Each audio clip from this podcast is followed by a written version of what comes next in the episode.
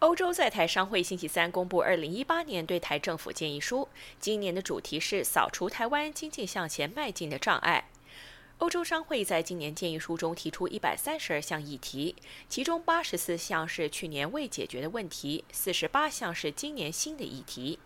建议书列出阻挡台湾经济向前迈进的五大障碍，首先是劳工法律。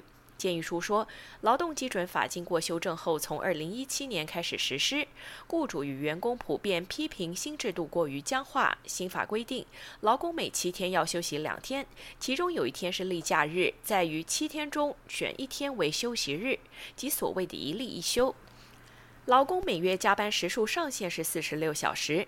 另外，劳基法要求雇主准备并保存员工每天出勤记录，让雇主管理成本大幅提高，导致雇主不愿对员工提供更有弹性的工作环境。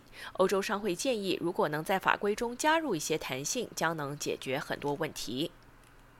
欧洲在台商会副理事长胡日新在发布会上说明，第二大障碍是专业人才的短缺。胡日新说 The next major hurdle is the skills shortage in Taiwan。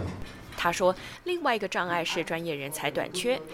正在研拟的外国专业人才延揽及雇用法草案可能会帮助解决外国专业人士在台工作和生活面临的问题。不过，还有很多问题在草案中仍获得解决。外国人士在台生活与工作仍然面临很多困难。台湾要雇用外籍人士仍然遭到许多繁琐程序。台湾对外籍人士仍维持一些无理的签证及工作许可规定。另外，来自中国大陆的人士要申请工作许可及签证，程序既复杂又耗时。建议书的第三大障碍是能源安全及转型。建议书说，台湾当局已经展现对能源改革和永续能源的承诺。台湾政府重申要在二零二五年达到无核家园的目标，到时全国 百分之五十 的电力来自天然气，燃煤电力降到 百分之三十。再生能源电力比率提高到 百分之二十， 不过台湾的初期目标并未达成，建议采取行动，包括开发基础设施、简化环境影响评估流程、简化再生能源的申请审查流程、奖励电力设施改建等。第四大障碍是法规的不确定。有案例显示，台湾政府部门在缺乏正当原因下推翻原有的决定，这是法规程序不够透明的案例。建议书认为，如果能做到充分透明化，提供意见反馈与讨论的机会，在新政策制定过程中，潜在问题就能提前发现，有所因应。欧洲商会提出的台湾经济第五大障碍是本地标准及其他贸易障碍。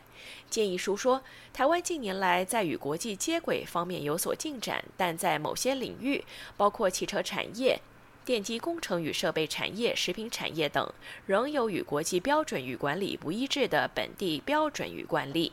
欧洲商会副理事长胡日新在发布会上把建议书递交给在场的国家发展委员会主委陈美玲。陈美玲在会后接受媒体采访时表示，台湾政府对商会的建议会逐一研究回应。她说：“呃，我想，呃，这个。”外商他们所关心的这一些议题都不是呃今天突然的，很多都已经长久存在的。像劳基法的部分，他们一再的去反映说缺乏弹性，然后在呃我们院内讨论的时候就把这个意见放进来了。那么很高兴，几乎这一次他们所提的意见都在我们的这个呃送出去立法院的草案里面都有反映的。所以我想今天他们非常的高兴，就是说我们呃很及时的把他们的意见回应，而且有一定的成果。然而，谈到台湾经济前景，不得不考虑中国因素。过去一年多来，两岸交流陷入僵局，对欧洲商会成员是否有所影响？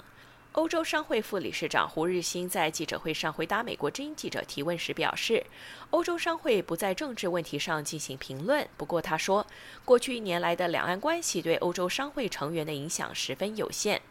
欧洲商会执行长何飞毅也表达了同样的看法。Um, just, just to give you an example, nobody's raised anything like this in opposition paper. 何飞毅说，给你一个例子，在我们的建议书里，没人提出类似问题，所以两岸关系在我们的建议书里不是个问题，所以到目前为止对我们的成员没什么影响。欧洲商会表示，每年欧洲国家对台湾直接投资的总额超过四百四十亿美元，是台湾最大的外国投资者。欧洲商会每年都向台湾政府递交建议书，提出其成员包括四百家企业和组织、八百五十位个人会员所关心的议题。欧洲商会说，和其他国家相比，台湾政府展现解决欧洲商会提出的建议的意愿，如果能积极落实行动，相信可望获得重大成果。美国之音记者张佩芝台北采访报道。